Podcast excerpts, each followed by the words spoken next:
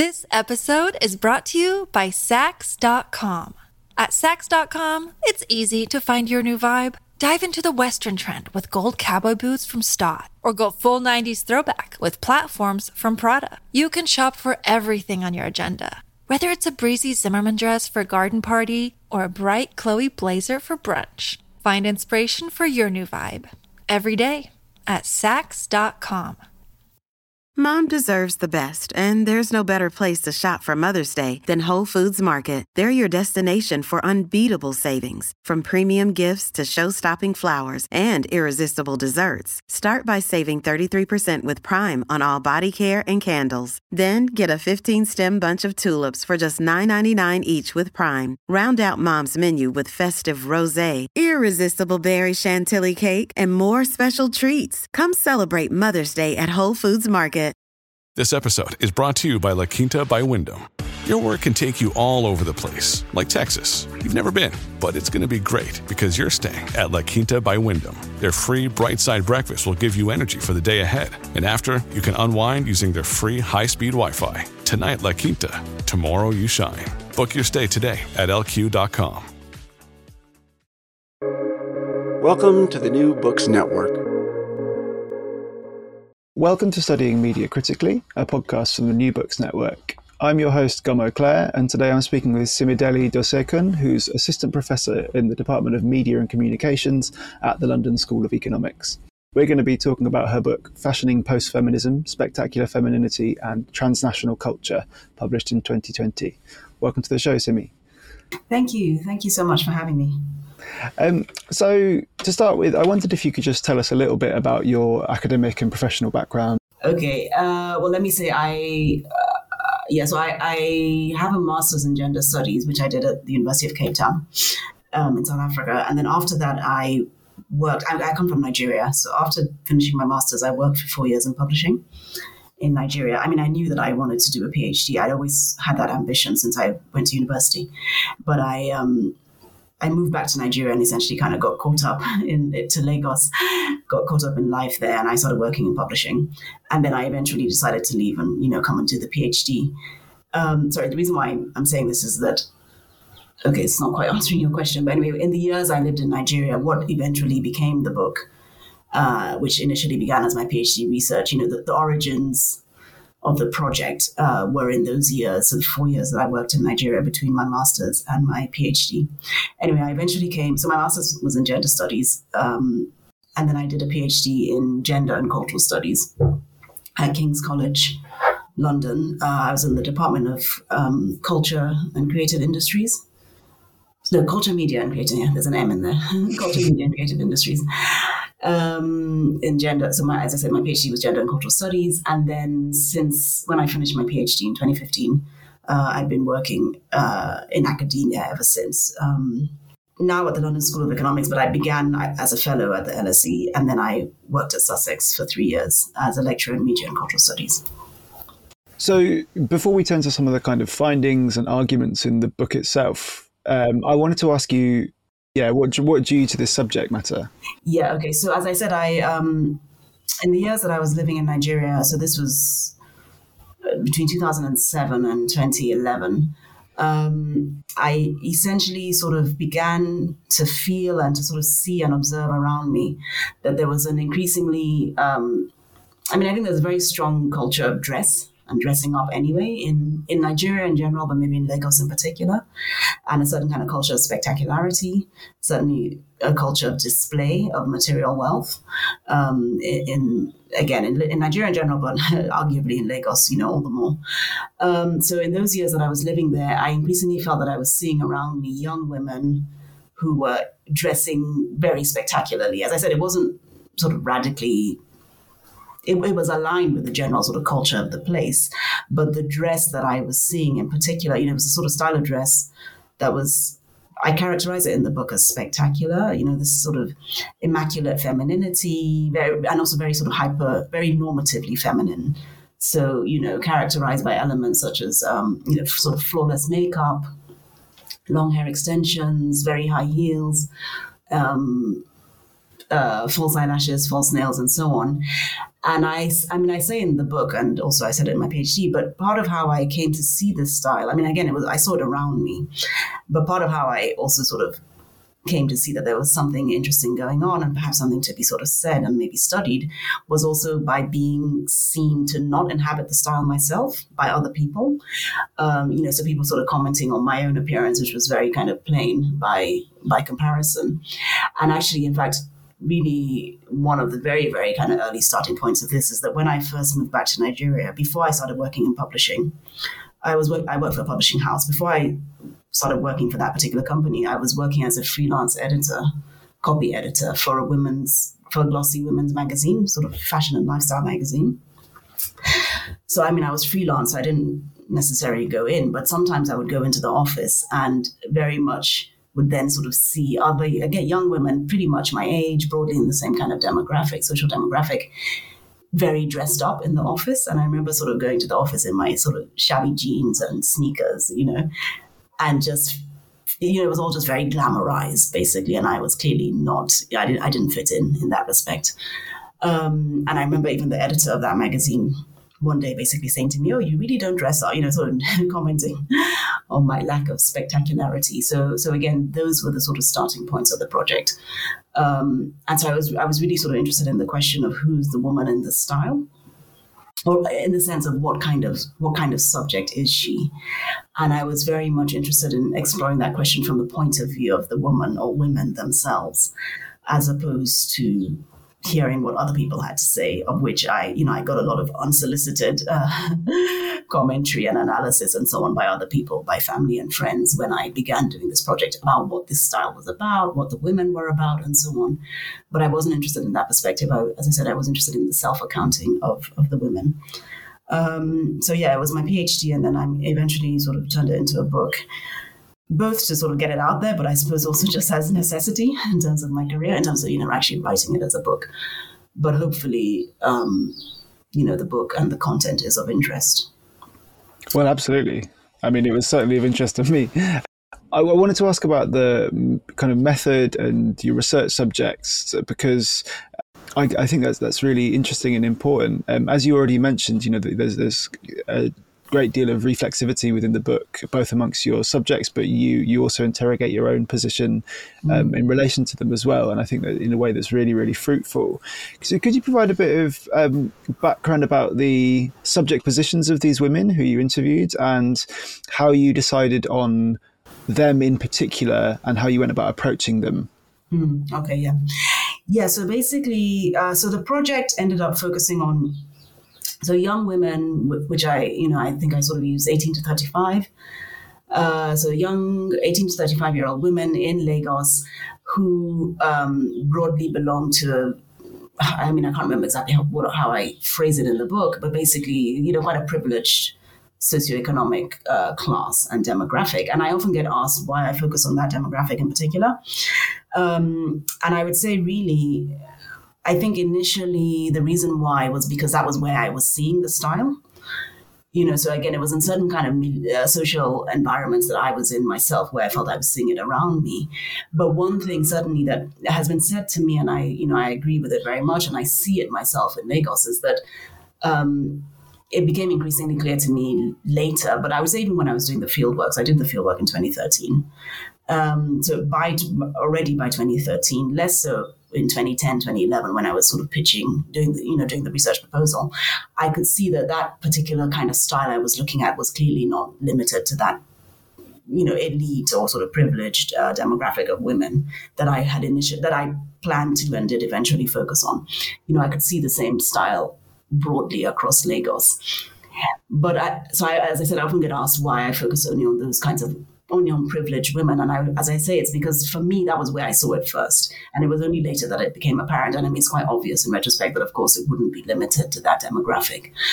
But one thing that I also say, which is that even as I could see the same kind of elements of the style across different social kind of groups in Lagos, I also, and I, I, mean, again, this is not surprising, but it also sort of became was obvious to me or like visible to me that that something about the degree of spectacularity, perhaps, or the degree of sheen and so on was not necessarily equal, which again, you know, wouldn't necessarily be. So, so what I saw is that, or what I would argue is that the women I focused on, just by virtue of their class position, they really kind of they were almost like the most kind of glossy of of the different uh, groups of women who might wear this style.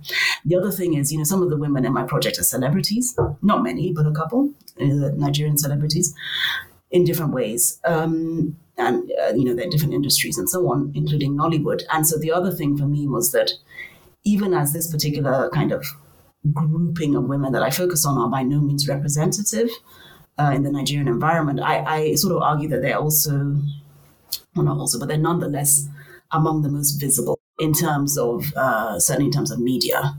You know, they're, they're the kind, including literally some of my participants are literally the ones who you see um, in Nigerian media, on magazine covers, on billboards, and so on. I mean, again, not not not all of them, not many, but some. So that was another kind of reason for me to kind of focus on on that group. That yes, they're not representative, but there's something about how they're positioned in Nigerian society and in Nigerian media that that makes that their position as kind of aspirational figures, I would argue. So, so that was the demographic, and very much sort of focus on Lagos. Um, in terms of ethnicity, I, I, don't really talk about ethnicity in the book, but the you know Lagos is a multi-ethnic Nigerian city anyway. So you know there was ethnic diversity in the in the sample, although I didn't really talk about it. One thing actually, there's I, I didn't really also think about religion.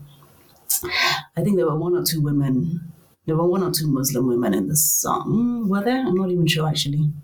But yeah, I mean, overwhelmingly they were Christian actually, which you know wouldn't necessarily, even though Lagos is in the south, you know, there is also a, a, Muslim population in Lagos. I mean, maybe that's a bit of an omission on my part to not thought about being a bit more deliberate, maybe about having religious diversity within the sample. Um, but yeah, so that's who the women were broadly. So as I said, young, young, educated, upwardly mobile um, overwhelmingly they were career women. I mean, there were one or two who were still in university, but they were, you know, the others were university graduates and they were working in different ways. Um, so yeah, a, a very privileged uh, sample or demographic overall. And I wondered if you could talk a bit about your use of post feminism as an analytical frame here. Mm. So, what does this term mean, kind of in general, and how are you modifying or problematizing scholarship on post feminism in your book? Uh, what does it mean when applied in the context of Nigerian society specifically? Yes. Okay. Um, so, post feminism is a concept, I mean, in terms of how it's sort of is developed in the in feminist media and cultural studies and certainly at the time I began this project. Um, well, there, are different kind of understandings and uses of the concept, but the particular use that I align with um, is it, suppose feminism is a concept that refers to um, a popular sort of media and cultural sensibility and formation um, that that sort of tells women and you know I argue, I argue sells to women the idea that feminism is over or that they are beyond, you know, post in the sense of beyond or past or no longer in need of feminism. Um, so post feminism is, you know, so the book is the book is a feminist study and ultimately critique of of of this sort of culture of post feminism and this kind of promise of post feminism. So it's not a post feminist book itself, but again, it's a post feminism is the object of analysis. Um, so when I came to do this project, you know, I, I actually so again one of the starting points and it was when I was there in Lagos, sort of seeing this thing around me, when I started working on the research proposal, trying to sort of trying to think about how I was going to frame this project and what it could be and so on, I came across the literature on post-feminism and it very much resonated with me. It, it, very much, what I read in the literature sounded like very much what I thought I was seeing on the ground in Lagos. So that's how I also sort of came to work with the concept of post-feminism. It, it seemed, at least from the outset and from the surface, it seemed to sort of fit or resonate with what I was seeing. I mean, this is again before I'd actually done the research. But when I then did the research, I mean, so I mean, this comes back a bit to your question about methodology. Um, you know, as I said already, the project was very much about the women's self accounting. So, so part of what I was trying to do.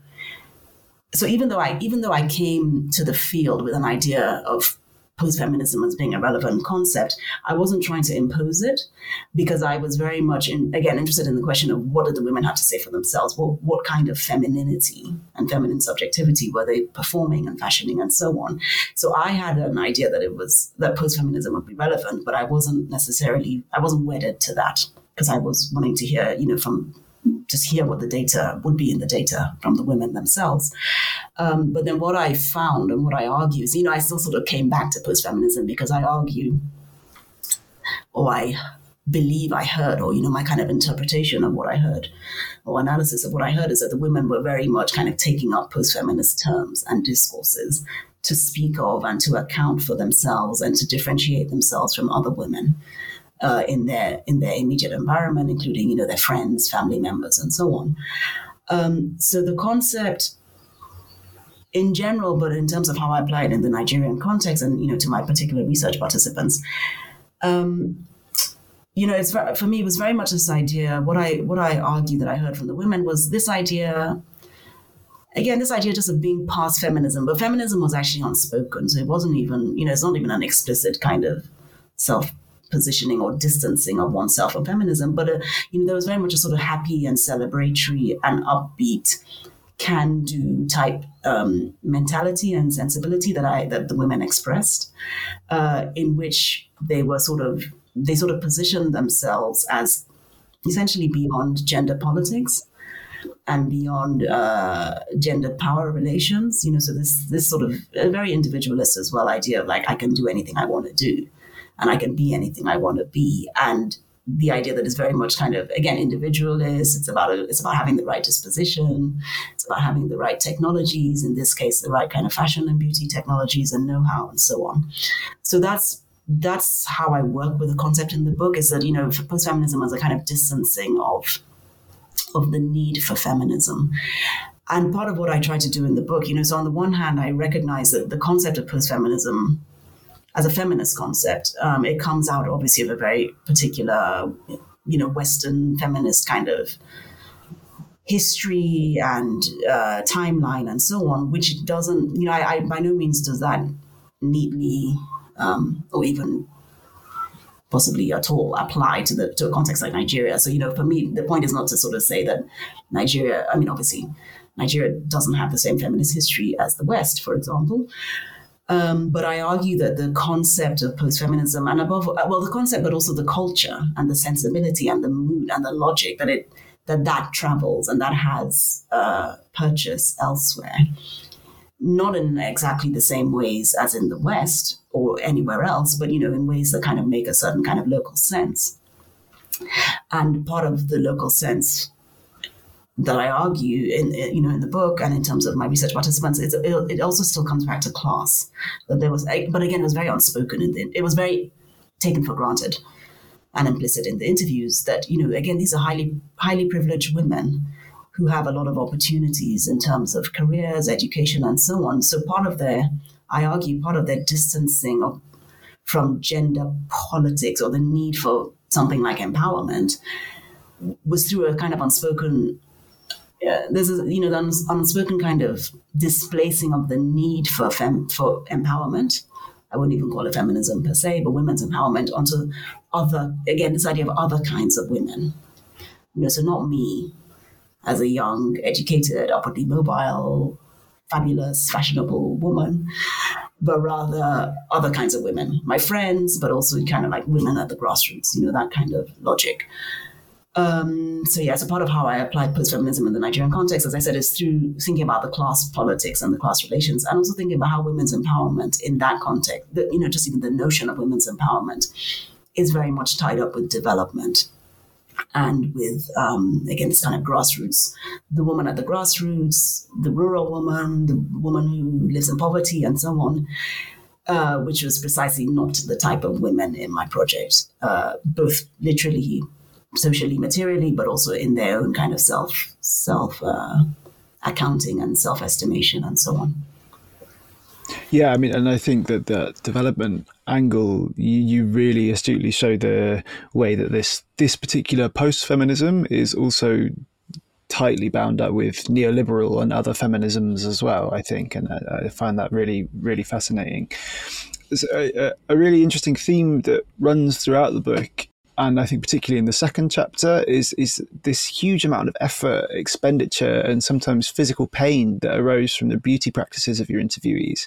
So, could you talk a little bit about some of the financial, bodily, and other costs that these women shouldered in attaining their kind of desired look? Yeah, so you know, I argue, as heard from the women, that first of all, the style is literally expensive. Um, although, as I said earlier, I mean, presumably, you know, there are degrees of expense that one could kind of um, associate with the style. You know, it could be done more cheaply. But in particular, from the women whom I interviewed, again, with the recognition that these women are very privileged, I would say, you know, I say in the book, they're privileged by local standards, but I think also by global standards, you know, so it's not. It's not even just about the kind of degree of poverty in Nigeria. More, more generally, they're privileged. You know, there are women who, not all of them, but some, you know, they sort of wear designer clothes, designer handbags, and so on, you know, so expensive stuff. Um, but then also, in particular, in talking about their hair extensions, that was another particular sort of element of the style that was quite, as, as they reported it to me, you know, was quite expensive. So, for example, I think I say that the most expensive. Um, uh, they, they, they, spoke of wearing human hair as opposed to well, so-called human hair, as opposed to synthetic. Um, and you know, human hair is very expensive, basically, or at least at the time. This is almost ten years ago. So you know, they're talking about hair that's worth about fifteen hundred US dollars for a head of hair. Although the hair is reusable, so you know, I guess it has a certain kind of lifespan. Um, so yeah, so it's expensive, to, but then also, so so the stuff is expensive, but also all the kind of labor, both the labor they go, they expend themselves, but also you know, paying other people for the labor. Um, so, for example, going to the hair salon a lot, um, using professional makeup artists, uh, and things like that, right? To, to kind of to apply the style, to maintain the style, to refresh the style, and so on and so forth. In addition to that, and I mean, I must say for me, I think this was one of the most surprising findings that I just didn't expect. Again, in with the benefit of hindsight, you know, it seems quite obvious, but I think also because I don't engage in any such beauty practice myself, I guess I just had no idea. But I was so one of the most surprising findings for me was the women talking about the physical, um, the physical cost uh, or expense of the style. So in terms of, I mean, so on the one hand, something like okay, wearing high heels that's painful. Okay, fine. I guess maybe I, you know, that's sort of obvious, and maybe I can to some extent can relate with that. But things like um, you know, the, the cost and the risk of wearing hair extensions repeatedly, what that does potentially does to your own hair, that it can be damaging. Likewise, uh, false eyelashes, likewise, false nails. So this idea that, you know, putting on all these kind of beauty technologies and accoutrement that they potentially kind of um, deplete or damage one's body. So one has to sort of manage that risk, make sure you don't do it too much, make sure you don't keep the thing in too long so that it's not, again, damaging your hair or whatever it might be. Um, also managing, but then also the kind of what I argue I frame as a kind of psychic risk, you know, which again was very surprising to me. I didn't expect this at all. To hear the women talking about that there's a certain risk that if you do if you do this beauty this style too much that you can you risk um, coming to misrecognize yourself as it were or to kind of lose yourself in the in the beauty practice and in the final look that you know you almost kind of forget what you sort of look like normally quote unquote normally such that you come to misrecognize yourself. Um, so that was a very for me was a very interesting finding and one that i certainly didn't expect. And i mean i remember there was a particular woman who said she said you know when i don't wear my false eyelashes when I look in the mirror, I think that I something is wrong with me, and I, you know, that she sort of said, I asked myself like, what's wrong? Are you sick? You know, so almost like, and then she sort of said, you know, coming to realize that it's because she had gotten, or she increasingly becomes so used to how she looks with the lashes that when they're off, she thinks she looks she looks off basically, or sick, or you know, not good. So, so they talked about managing managing that that risk. Yeah, I wanted to come back to the managing risk thing in, in a bit because there, there's so much interesting stuff there. But I think something that you you kind of talked about there that and that comes out throughout the book really is this is the impossibility of a lot so much of it you know of of balancing between um, uh, beauty practices which makes one feel like oneself without the, uh, the, there's also a sense of, of too much you know of overdoing the beauty practices um, and this seeming impossibility between uh, artifice and being and feeling oneself, off still constantly being framed as a kind of empowered um, consumer choice. And I wonder if the, you could talk a bit about the idea of yeah, consumer choice as empowerment as a theme that comes through in a lot of the interviews.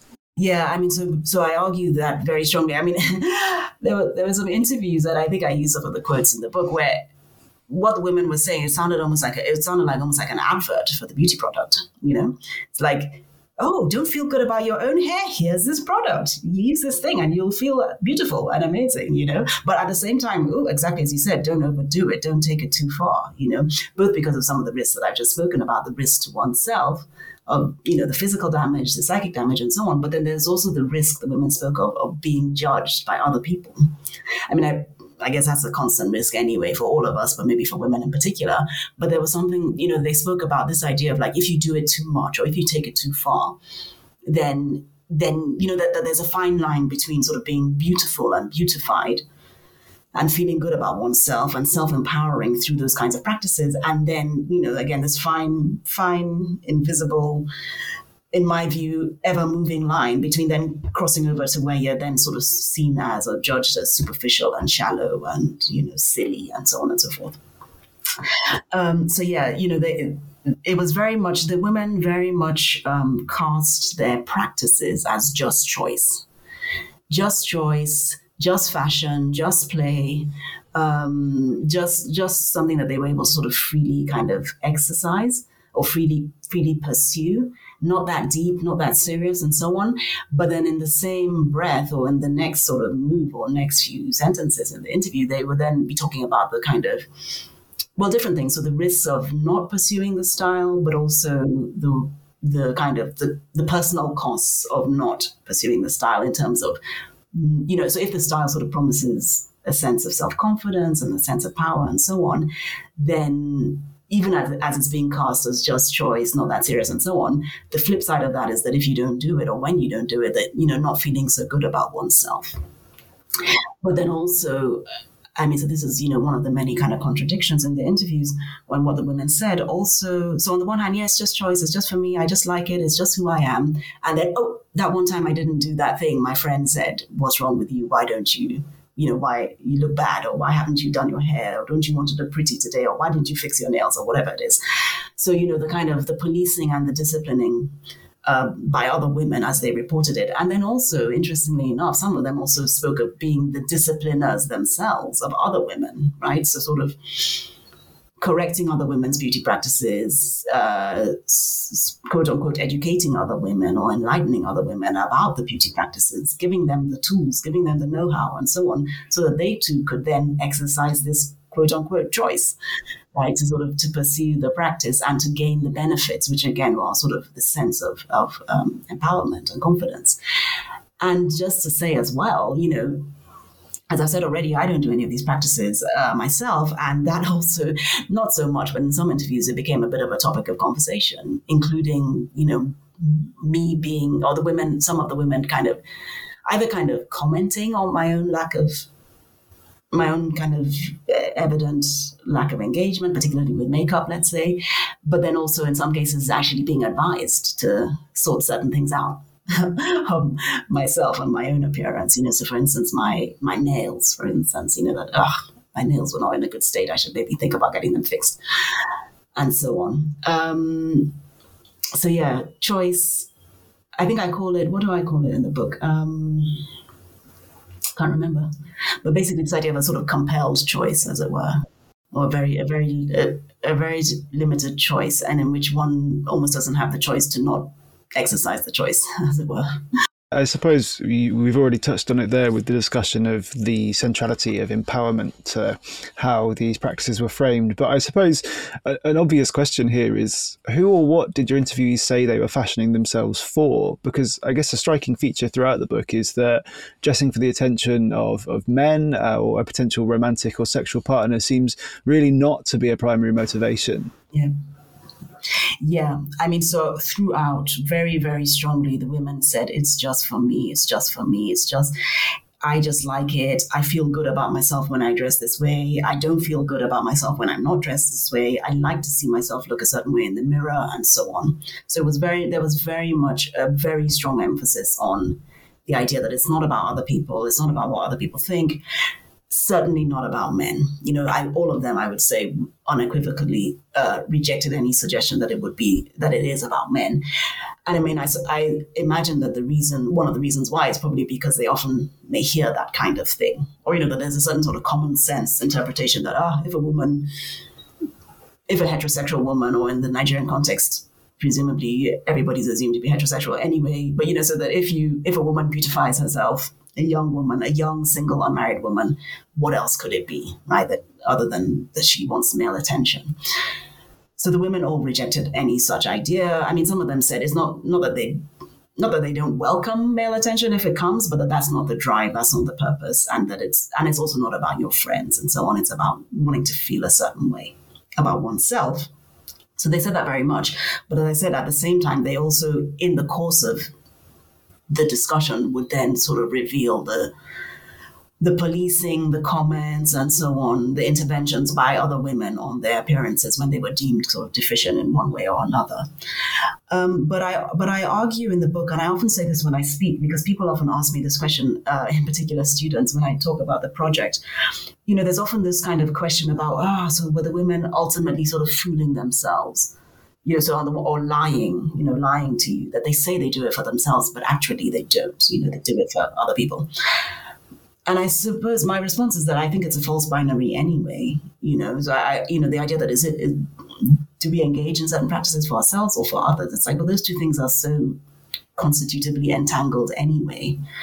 Um, and I think particularly around women's women and in particular heterosexual women's appearance, that, you know, arguably a, a certain sense of self for a woman is also a sense of appearing or how she appears. So that, you know, I, so I don't, I, I certainly don't try to make an argument that the women were, you know, fooling themselves or lying, attempting to lie to me or anything like that in making that claim. My interest analytically, my interest is more in what is speakable and what is desirable and what kind of subject position is claimed, whether or not it's true is not really the point for me analytically and even politically, but it's more again, what is the almost what is the vision of self and what is the desirable self as as represented in the women's talk? And the answer is an independent, self-pleasing, self-financing, self-propelling type or subject, I argue. This episode is brought to you by Saks.com. At Saks.com, it's easy to find your new vibe. Dive into the Western trend with gold cowboy boots from Staud, or go full 90s throwback with platforms from Prada. You can shop for everything on your agenda, whether it's a breezy Zimmermann dress for a garden party or a bright Chloe blazer for brunch. Find inspiration for your new vibe every day at Saks.com. Yeah, I mean, I think that completely comes true through, and there's never any kind of suggestion of you know like a kind of false consciousness or whatever. And i think one thing that's really really apparent actually is the in, intense reflexivity of all of the participants you know who again the, the real sophistication with which they engage with your questions about about beauty about who they're doing it for. I think it's really really clear.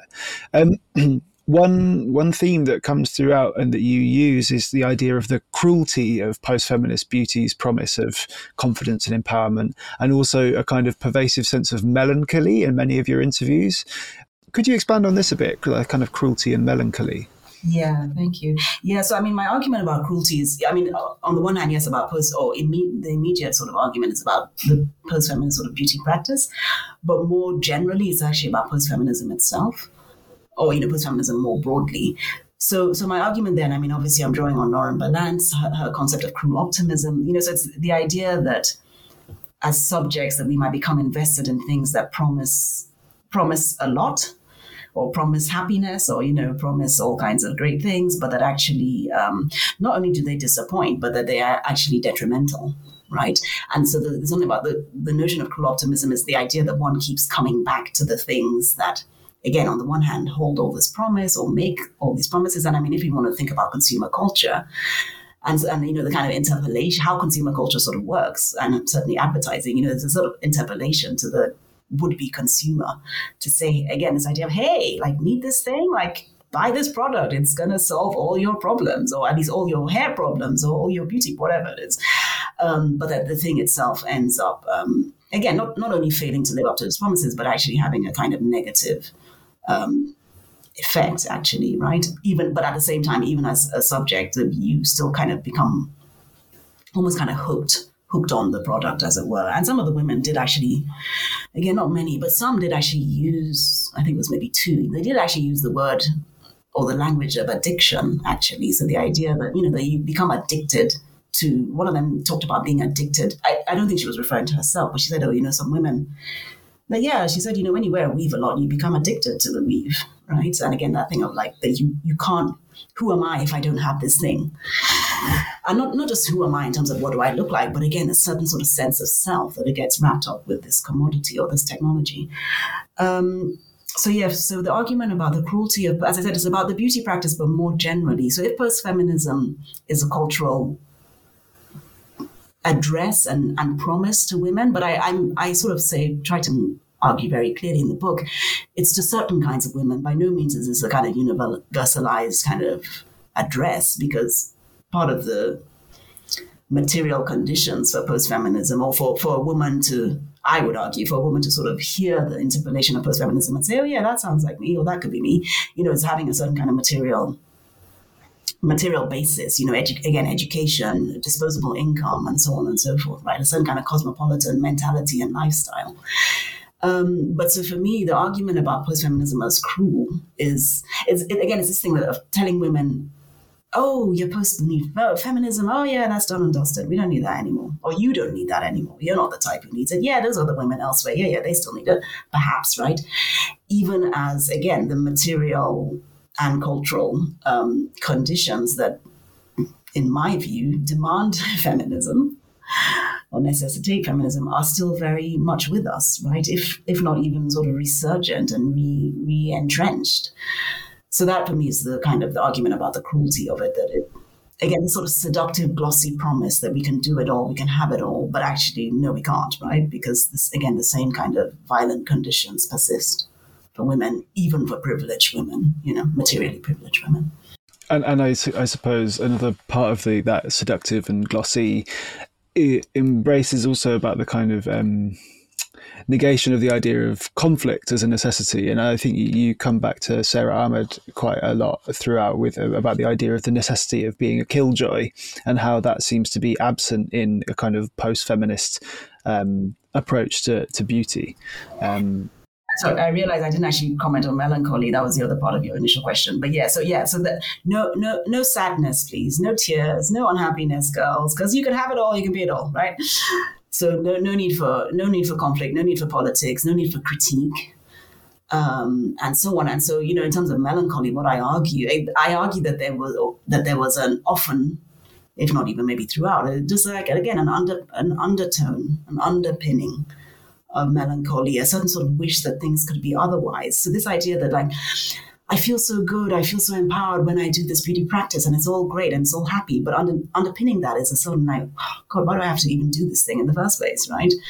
And I mean, that for me is part of my kind of critique. And I mean, certainly not a critique of the women, but again, of post feminism and the glossy promise and so on. You know, I argue that it's an post feminism offers an invitation to women to basically get along with patriarchy, make friends with patriarchy, because that's kind of easier, and you can be you can find moments or glimmers of happiness within that rather than, you know, as you said to, to Joan Sara Ahmed, rather than being the killjoy and pointing out all the problems and the critique and being angry and being sad and so on. But, you know, my argument and my view, of course, is that the conditions demand anger and sadness, actually, rather than, the, again, that sort of happy glossing over of problems. And particularly because it's also done in a very individualist way, you know, so it's just like, I, I'm okay. I do these things and I feel good about myself, even though on the one hand, I sort of wish I didn't really have to, but I do it anyway.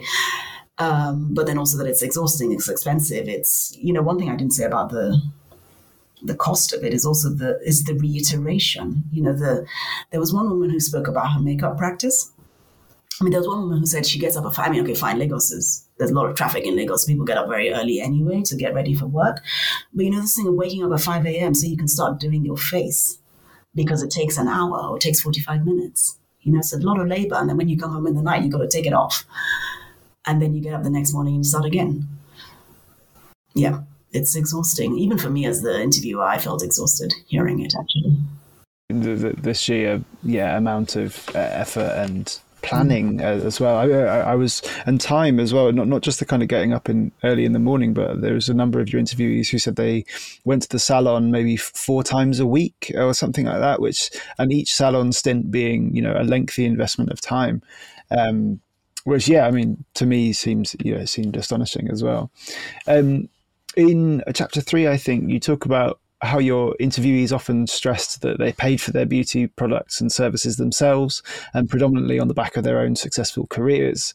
And in the kind of context of Euro American pop culture and critical literature, empowered consumption and financial independence is often seen as a kind of cornerstone of post feminist subjectivity. But you suggest that this isn't really what's at stake for your interviewees. So, so what's going on in the Nigerian or Lagosian context?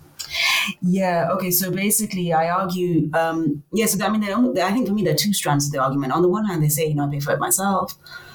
I'm an independent woman, that type of thing. So on the one hand, I try to say, well, firstly, in the Nigerian context, particularly in the southern Nigerian context, um, that is normal, right? So I, I, I, try to make an argument that this is not some kind of major feminist claim to say I pay for it myself, because there is a kind of long-standing culture and tradition of women in southern Nigeria um, having or pursuing um, independent incomes.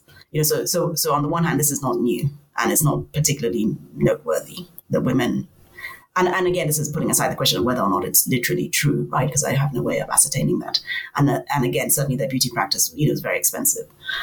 Um, so you know there might be more to it than what they said, but that's analytically is not my concern. Um, so on the one hand, yes, they pay for it themselves. You know, there's a long tradition of working that predates I say second wave, but probably even first wave feminism as well in the West, right? And if anything, I mean, the literature is very clear on this that part of what, uh, let's say, British colonialism brought to Nigeria was actually, you know, sort of Victorian gender norms and so on, in which women were then sort of increasingly expected to not work, actually, whereas traditionally and culturally they did. So that's the first thing. But then the second thing, and I think this is, you know, the question that you're, you're asking is that in, in Lagos, well, it's not only in Lagos, in, in sub Saharan Africa, urban Africa, for reasons that, to be honest, I don't quite understand. I mean, you know, there's some literature on it, but I feel like we, we need a more kind of comprehensive study of, of this, certainly of the history of it. But, you know, there's this kind of long-standing popular common sense and imaginary about the young, independent, seemingly independent, consuming woman in the city that she is a sexually transacting figure that she has a you know that she has a sugar daddy that that kind of thing that she she couldn't possibly be doing it on her own. There must be some kind of dubious morally dubious uh, story or case or shadowy figure who's behind her bankrolling the whole thing. So that's very much a common sense in the uh, in, certainly again in the nigerian context but elsewhere in africa um, it's very you know we see it's very it's a very kind of common trope in in fiction in in music and so on and so forth. So i argue that the women so you know on the one hand as i said the women say yeah i pay for it myself. On the one hand yeah nothing particularly remarkable about that if you put it in a long historical view. But then i also argue that what many of them were doing and some very explicitly was distancing themselves from this commonsensical figure of the sexually transacting young woman. And as I said, you know, some did it really explicitly to say, I'm not that type. And I think because they're, again, because the sort of the trope would apply so readily, I think, to women like them. And I must say, even me, myself, as a young Lagosian woman, there were some of my participants who I thought, as me myself, I mean, I didn't bring this into the book, but I'm thinking, wait a minute, how do you pay for all this stuff? You know, like this stuff is expensive, all that hair, but you, you work for who kind of thing? Like, you know, the, the mathematics don't quite add up as far as I can see. Because again, you know, as I said, that there's just that kind of common sense, right? And and even when I speak about the project, or certainly when I was doing the field work, and I would tell people what, you know, other people who weren't involved in the project what I was doing, there was very much this sort of thing, oh, that, yeah, those women, those girls, you know, and there's different kinds of names and slang and so on. Oh, they're run, they must be runs girls. or you know that there's always some kind of story. So yeah, the women. So so I mean, ironically enough, I argue that this kind of assertion of financial independence was actually an assertion of sexual propriety, actually. So quite contrary to what might be a kind of post-feminist logic in the West, where sexual emancipation is very much part of that that logic in the West. I, I thought, yeah, and that was that was so fascinating and, and made such a made it so kind of concretely apparent the absolutely importance of kind of rejecting universalist uses of kind of different forms of feminist framings. You know, that just made it made it so clear, and that that idea of yeah, sexual propriety being at the center of a lot of your interviewees' accounts um, comes through elsewhere. I think about the there's kind of a moral economy going on throughout in regard regarding their relationship with um, sexuality, but also this is comes back to another part of the title, right? The idea of transnational uh, culture and transnational femininity, where um, some of your participants reflect on American styles and the perhaps slightly more morally dubious or questionable um, influence of, of, this. I wondered if you could talk about that slightly. Yeah, so I mean, this is another sort of point of tension and contradiction, I think, um, in what the women said. And maybe in some of these, some of, yeah, I mean, so there was some of the women, well, there are two things. Some of the women spoke about how oh this is how I dress in Lagos, but like when I'm in London, because you know again they were very privileged and they were very mobile themselves. You know, the kind of Nigerian women who come to London for the summer, let's say, or you know, for a couple of weeks eh, here and there in the year. So you know, there's something about yeah, yeah, in in Nigeria, I know I understand this environment. I don't take it too far yes, I push certain boundaries, but I also respect the environment. I respect my grandmother when she says, What is that thing you're wearing? That's not a dress, it's too short, you know, that kind of thing. But when I'm in London, then I'm much more free and I, you know, I can dress, I dress much more freely in terms of sexiness, let's say, and sexuality, and you know, the sort of expression of sexuality. So there was that. But then there were also, I think it was only really one participant, if I recall, but there was also something about there was also a certain kind of claim about yes, this kind of the polluting influence, morally polluting influence of Western culture, and you know, causing Nigerians and Africans to kind of lose their true way, and that was a reference to.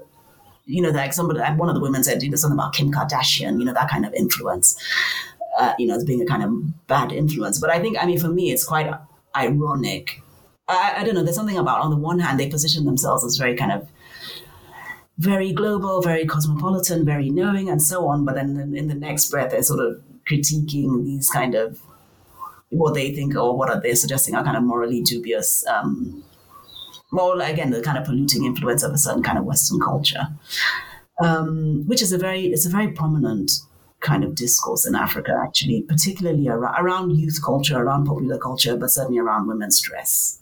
You know, so this idea that this this sort of concern about like launch culture coming into Africa through through popular media in particular. Um, so yeah, it was interesting to hear the women parroting those kinds of lines at the same time as they are positioning positioning themselves as non-traditional Nigerian women themselves. But I think there was something there about again walking the line. You know, so on the one hand, yes, I'm not a traditionalist subject myself, but I'm also but I also respect the tradition right? I don't take it too far in the opposite direction. So yeah, that was an interesting point as well. This comes through as well, I think, in your discussion of the politics of uh, black hair and the wearing of wigs and weaves, again in the relationship to transnational culture and the influence of um, kind of iconic figures, specifically from the US, like Beyonce and Rihanna. I wonder if you could talk a little bit about that. Yes, yes, um, yeah. So I try to for me, I, this is what I hope is one of the significant contributions of the book. You know, I try to well when I when I was writing my PhD, I mean, to my surprise, so again, this was started the PhD in 2011, so maybe it's shifted since then. But to my surprise, there really wasn't a lot of feminist literature, and in particular, Black feminist literature on the weave. You know, uh, so there's a lot of there's a lot of literature and there's a lot of kind of commentary and a lot of I would say common sense, so-called or putative common sense about what it means if black women, black men as well, but let's say women in particular, if the, it, you know black women kind of altering their hair in some way or another, what the racial politics and racial kind of signification of that is. Um, but there, but so as I found, there was very little that was about the weave specifically. as a kind of newer instantiation of black hair practice, as opposed to like you know chemical chemical hair straightening, which you know there's more literature on that. Um, but then also there's a kind of I would argue, or I try to argue in the book that you know there's a there's a there's a binary there's this kind of authentic natural um, anti-black pro-black type frame framework for making sense of again let's say black hair practice. And I mean it also the point also applies to other aspects of black beauty practice. So for example skin lightening uh, you know skin bleaching that kind of thing. Anyway so what I try to I try to I argue that basically neither of these positions are um, good enough or nuanced enough, and that they also, I argue, they also don't really, they don't really. Firstly, they don't actually really involve hearing from black subjects themselves. You know, so it's typically it's just a kind of normative theorizing by some theorist, typically a black theorist, but still, you know, there's there's not that much empirical work actually around what is it what is it that black women, let's say, are actually doing with their hair, and also how do they account for it themselves, right? Um, instead, as I said, there's just this kind of, and it's certainly in popular popular and public talk as well. This idea that oh, black women, black black people who do stuff with their hair, who move away from the so-called natural, are that is a practice of kind of racial self-hatred or low self-esteem, or you know those kinds of or wanting to be white or orienting to whiteness, those kinds of things. So I tried to make an argument for a more nuanced way of making sense of that kind of practice that doesn't disavow racial politics, but also makes room for Black self making and Black subjectivity and Black desire, and also that allows that these practices are, you know, I argue, and I mean, I'm very much drawing on Shirley Tate, so it's not my original argument, but that these practices like again black like alter, altering so-called natural hair that, that, that, those kinds of practices have sedimented into blackness. So we need to stop thinking about them as being about whiteness literally um, but in terms of the women themselves, so what I heard from the women, unsurprisingly, in the first place was very much a defense of their beauty, of well, all aspects of the beauty practice, but in terms of hair, very much a defense of it, and very much a rejection of um, rejection of any kind of idea that it's about some kind of racialized self-loathing. Um, but that, but so there again, the idea of consumer choice and just fashion, just play, not politics, not that deep. I mean, I think one woman literally said it's not that deep; it's just hair. You know, that those. So they they very much kind of took up those positions to to defend their hair practice and again the racial politics of their hair practice. Uh, but there again, so I argue that there again that the melancholy. I mean, it was probably actually in relation to hair. The, the melancholy was most expressed actually. So this idea that, ah, if only I could just be happy with my hair as it is, so I didn't have to do all this kind of, um, you know, whatever it is, the weaves and the wigs and so on. Um, so ultimately, I make an argument. So I draw on Sara Ahmed. I make an argument for th- thinking of, let's say, weaves and wigs as what I call unhappy technologies of blackness or of black femininity. So Sara Ahmed talks about unhappy objects, I think she's talking about. But she says, you know, these are objects that their violent histories or something like that can't be wished away. So even just the way she phrased it very much worked for the argument that I was trying to make, which is to say, okay, on the one hand, can we allow that black women wear weaves and wigs? It's not about whiteness in so literal a sense, but at the same time, whiteness is part of the picture. So you know, so how, how do we sort of how do we allow it into the category of blackness, into the constituted and performative category of blackness, without reducing it to white supremacy, as if that's all there is to Black life or Black subjectivity or Black practices of self and so on. So that's the argument that I tried to make. As I said, I I hope it's a useful argument um, for moving what seems an a bit of an impasse, a theoretical impasse to me.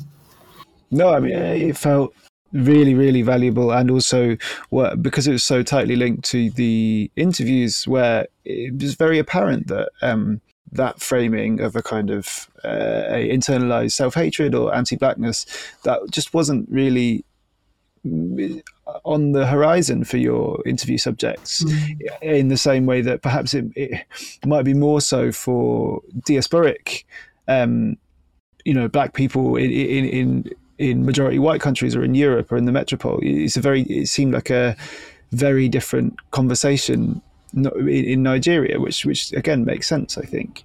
Yeah, but I, I, would say though, I think even in diasporic context, I mean, yes, certainly, of course, it's different when you're a black person growing up in a white dominant society. and you know the beauty norms are predominantly white and so on are literally around you but i do i mean i would hope that the argument still also kind of works elsewhere because again part of what i'm trying to part of what i'm trying to argue is that and again this is shirley tate is that there is such a thing as black beauty you know because there's often this conversation like oh white white beauty is iconic white beauty shirley tate literally has a she has a book chapter where entitled something like not all the women want to be white or something like that you know to say that actually hold on a minute like there are black beauty norms and standards and and figures. They may be predominantly light skinned. They may have a certain kind of hair, but they are within. They are situated within both in terms of their own self positioning, but also how others might see them. They are situated within blackness. So can we recognize that, acknowledge that, and work with that analytically and politically, rather than saying, "Oh, it's whiteness." No, no, absolutely, and I think that there's a, a, a I haven't got the quote from you exactly written down, but you talk about again the authentic or inauthentic binary as a yeah. false one. Instead, that it's much better to think of two kind of overlapping tendencies towards the emphasis of the natural on one hand and artifice on the other, and both as being at work and always at work in, in Black beauty norms. Yes, although that quote is not from me. I, mean, that, I think that's Kobena Mercer, uh, yes, I mean, citing there, but yes, you know, makes the argument to say let both of these things reside in the category of blackness. And the other thing is, and it's the same thing for, in different ways about Africanness. It's also this thing of, and I say it, and I think here I'm drawing on Rey Chow, but this thing, who, which of us has to be authentic? Oh, sorry, that's not grammatically correct, but you see what I mean? Who has the burden of authenticity? Mm. And Rey Chow says it's the ethnic, so-called ethnic subject. It's not the white subject. White, white, the white subject is the so-called universal subject. You know, who can do whatever they want without being called inauthentic. It's the rest of us who are constantly being policed by these kind of standards, both by white people, but also by our own kind of groups. Or do you see what I mean? Where, you know, oh, are you black enough? Are you this and are you African enough? And so on and so forth. It's very tedious, I think. Yeah, uh, uh, moving slightly on just to one specific interviewee who I, I, found as a really interesting kind of case study in and of themselves um, was a figure who, who was a journalist and worked in a, a quite a masculinist environment and had a relationship to, I think, girliness, you, you term it, as a kind of escape. So could, could you tell me a little bit more just about her in particular and then what you learned from her explanations about her beauty practice? Yeah, so this participant was so interesting. You know, it's funny, I often say this, but when I left Nigeria, it's completely ridiculous in retrospect, but when I left Nigeria after I'd finished the fieldwork, you know, I wrote in my research diary, it's not post-feminism or something like that. And, and I mean, even though I wasn't, even though I say I wasn't trying to impose post-feminism, the fact is I spent two years reading, reading the literature on post-feminism. So at that point, it was like, oh my God, I'm going to need a whole different kind of body of literature. Like, ah, this is going to be a bit of a problem. And then when I did the data analysis, I was like, whoa, like, okay, I'm back to post-feminism. But this particular participant, so I gave her the pseudonym Sade, who I think that's who you're referring to. She, um, you know, there were so many parts in her interview where I thought, oh my God, I almost felt like she was trolling me. Not trolling, but like, I was like, has she read the literature of post feminism? Like, it almost felt like she was citing Rosalind Gill back to me, you know, in terms of what she was saying, like, so closely kind of taking up positions that have been argued in the literature. But so this woman, you know, she spoke about if I recall. So she sort of spoke about being a bit of a tomboy, perhaps by nature, and then kind of coming to this sort of femininity or this kind of self stylization a bit later in her life. Oh, no, I mean, she's still young, but you know, that this was relatively new for her. But she talked about the fact that, you know, so she's a journalist. She says, you know, she's on the beat in Lagos. It's a really kind of, you know, she said you can't be kind of prim and proper or something like that. You don't be too ladylike or too delicate when you're in Lagos on the beat. But so she had this whole thing about this whole narrative of how when I'm not at work, when I'm done with work, when I come home from work, I just want to um, almost kind of plop myself down, you know, as a sort of leisure practice into the girly, the pink, the soft, the silly, the superficial, um, as a as a sort of respite, let's say, from my daily life, which is operating in this very masculine sphere, in this very kind of difficult city anyway, right? There was something in her account. There was something again about. Well, I mean, not just her. It came. Other people made this argument too, but hers was maybe the most kind of stark in terms of how she explained it. There was something about. Yes, I do. I do the girly and the pink and the soft and the fluffy and the princessy and so on, but don't don't uh, underestimate me. Or, you know, there's something about this idea of still having a kind of masculinized interiority, perhaps, right? So that I'm a tough, I'm a tough woman. Don't be fooled by, but don't be fooled by this exterior. And so there was something about about wanting to sort of reject. Well, on the one hand, reinscribe the kind of stereotypes of femininity as soft and silly and da da da da da, but to reinscribe it, but for other women, right? So like, yes, there are other women out there who do these things who are who actually are silly and soft, but I'm not one of them, right? So on the one hand, I do all these things, but for me, they're actually a source of power and a source of recharging, as it were, right? So I'm, so yeah, I think the final chapter of the book, you know, I try to, something about this sort of new kind of girly, right? So I'm not the old traditional, again, silly, frivolous girly girl. I'm the new one, which is the girl power girly girl, who's, yes, I do, I have these I take on these signifiers of femininity, but they mean something different. And I deploy them in different ways. The problem with that, of course, is that that's not how the world, well, I mean, there are many problems with that, but one of them is that the world doesn't necessarily agree with that, or in terms of how one gets read, right? And stereotyped and so on. Um, but so, yeah, as I said, a lot of women may, and, you know, there was another woman who said, um, there was another woman who said, I mean, you know, it's this thing of women, I mean, we all do it, basically reinscribing these actually very sexist stereotypes. So she sort of said, you know, I see these girls in the nail salon and, you know, I might chat with them. You know, something about, yeah, they're silly and they're superficial. Like we do the same beauty practice. So we, we encounter each other, but we are different on the inside. You know, so I have depth, I have substance, I'm serious. I like to talk about politics. I like to drink beer. She actually said this. She said, you know, I'm more likely to be friends with their boyfriends than with them. So it's something again about aligning with masculinity, even while on the outside appearing to be very feminine in terms of dress and beauty. Uh, yeah, and I, I, suppose that that chapter in particular, where you know they they again kind of invoke, I think the spectre almost of the airhead, you know, of, of someone who's hyper feminine and, and all surface and no interior. Um, it um, speaks to throughout the whole book and all of the interviews the kind of the specter and the fear of misrecognition um, which i think is is one of the really strong themes that comes through.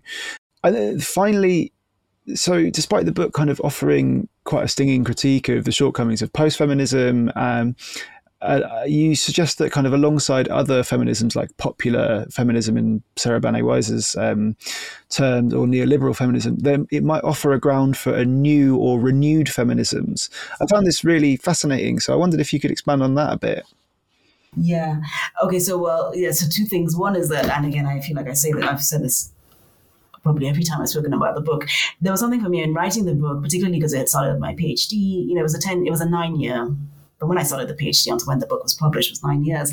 And so I did very much feel, even at the point when I was finishing the PhD, much less five years later when I was finishing the book, or the book was being published, I felt like it's almost like the style and the type of subject was almost kind of passe. You know, there was no, no longer in fashion. But it felt like there'd been a cultural shift in the years that I'd been working on this project anyway, right?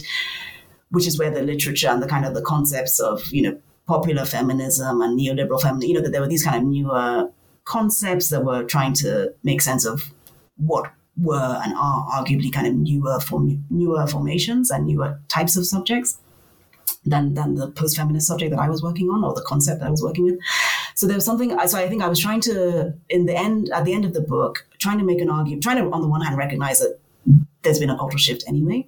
You know, I do think it'd be interesting to go back to Nigeria, so almost ten years later, to interview either literally the same women or women and you know similarly positioned women to see what kinds of positions they take up relative to feminism. I suspect they'll be different from what I heard ten years ago. That you know there's something about feminism, feminine, something about politics, gender politics, but even feminism, the word, the brand, if you want to call it that, having a new visibility and currency and popularity globally, arguably, um, including in Nigeria. So I think there's something that's shifted there.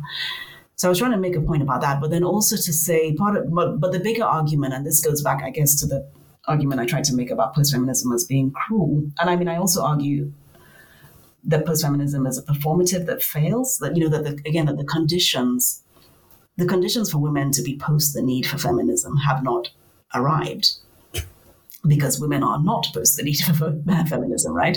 So there's some. So, so I argue that the the disappointment and the failure and the lie, I actually end up calling it a lie, of post feminism potentially becomes grounds for renewed feminisms because it simply doesn't work, it simply doesn't do what it says. Um, I mean, I don't think that's it by itself is enough for, for feminism to to reemerge, as it were. But the, but it's almost a you know this thing that again this promise to women, hey, you, hey, you're good, you can be happy, you can have it. Oh, oh shit, no, you can't. Oops there's sexism, there's violence, there's this, there's that, there's you not getting the promotion at work or whatever, right? Or there's you getting married and suddenly things have changed in terms of what people expect of you or whatever. You're not free as you thought you were. Um, so, you know, my argument is that, again, that there's that the failure, the the inevitable failure of post-feminism to do what it says or what it promises, potentially maybe part of the grounds for a renewal. And just to say, actually, so uh, I can't remember. Yeah, I think this was around the time I was finishing the book. Um, there's an article in, I think it's in Feminist Theory, it's a conversation piece between Rosalind Gill, Sarah Banet-Weiser, and Catherine Rottenberg talking about their respective concepts that they work with post feminism, neoliberal feminism, popular feminism. And there's a line by Catherine Rottenberg where she says something like so Catherine Rottenberg wrote about or has written about neoliberal feminism. And she sort of said, that she was sort of thinking to herself, like, where, where, where does this, how come neoliberal feminism when post feminism was so successful, or something like that? And so when I read that, I mean, I folded into the book and I also presented it at a, pa- a paper in response to Catherine, but where I said, you know, there's something about part of my argument is that post-feminism wasn't uh, successful, actually, right? And I think there's something there about post-feminism. I think that there's a distinction that's necessary between something like post-feminism on the screen, you know, so like Sex and the City or whatever TV show we might think of as a post feminist text where everything on the whole works out, people are happy, they're fabulous, and so on. You know, there's kind of fictive representations, and then what it means for women in the flesh to try to embody these kinds of happy, celebratory, consumerist subject positions that, again, they, they don't work. They don't, they, they require so much work, as we've already said, so much labor, so much expense, and so on and so forth. So they're not even easy to inhabit, but they also just don't do what they say, like feeling great about oneself because one is wearing a wig and looking fabulous. I'm not against that, killjoy though I am, but like that will only take you so far, you know, that, that cannot substitute for feminist politics, is my argument. Yeah, absolutely. And I think the fact that that failure seems uh, germinal or seems to be emerging for your interview subjects, even in their position of absolute, you know, elite privilege, it makes it all all the, all the more striking, I suppose. Um, and, and finally, what are you working on now? Yes, um, so I'm actually very excited because I'm about to go on research leave. So I'm actually going to Nigeria for six months um, to begin field work for what will hopefully be my next book project. Um, so basically, it's it's very much continuing from this first project. Um, I'm planning on looking at what appears to be I say appears because I mean to me because I'm not on the ground. I'm just seeing it on social media. But basically, there's there's a new, or again, it, it looks new to me. It may not actually be new, but a new kind of um, business and life coaching scene in Nigeria. Very female female led and female centered in terms of the audience, in terms of the messages, and so on. Still very much continuing in this kind of glamorized, you know, the aesthetics of it are, you know, very much in line with the aesthetics of, you know, my earlier, the, the women in my earlier projects. So still this very kind of glam, glam and glamorized femininity in terms of looks. Um, still about women's empowerment, you know, so sort of like the kind of preaching and teaching of a certain kind of women's empowerment. Um, so it's this scene I'm going to study. I'm hoping to study this scene. Part of what I'm particularly interested in, as far as I can see it in media representation so far from a distance, is that there's a there's an entanglement of evangelical Christianity with it. So I'm very interested in that. So I'm basically, so I mean, I, in my mind so far, the project is really about the entanglement of neoliberal feminism, so this kind of business feminism, still this kind of go-getting feminism, with evangelical Christian faith and practice and belief and so on. Um, so I'm going to Lagos. Hopefully, I'm going to, you know, so these coaches that I'm look, looking at, you know, they have, they hold like conferences and workshops and da da da. So I'm hoping to attend some of those kinds of things, as well as to do interviews with both the coaches and some of the, some of their followers or audience members to understand what it's all about. That sounds absolutely fascinating. I really look forward to, to reading it. Um, well, thanks so much for your time. Uh, and yeah, thanks for coming on the show. Thank you so much for your questions. I feel like you read the book so closely. Thank you.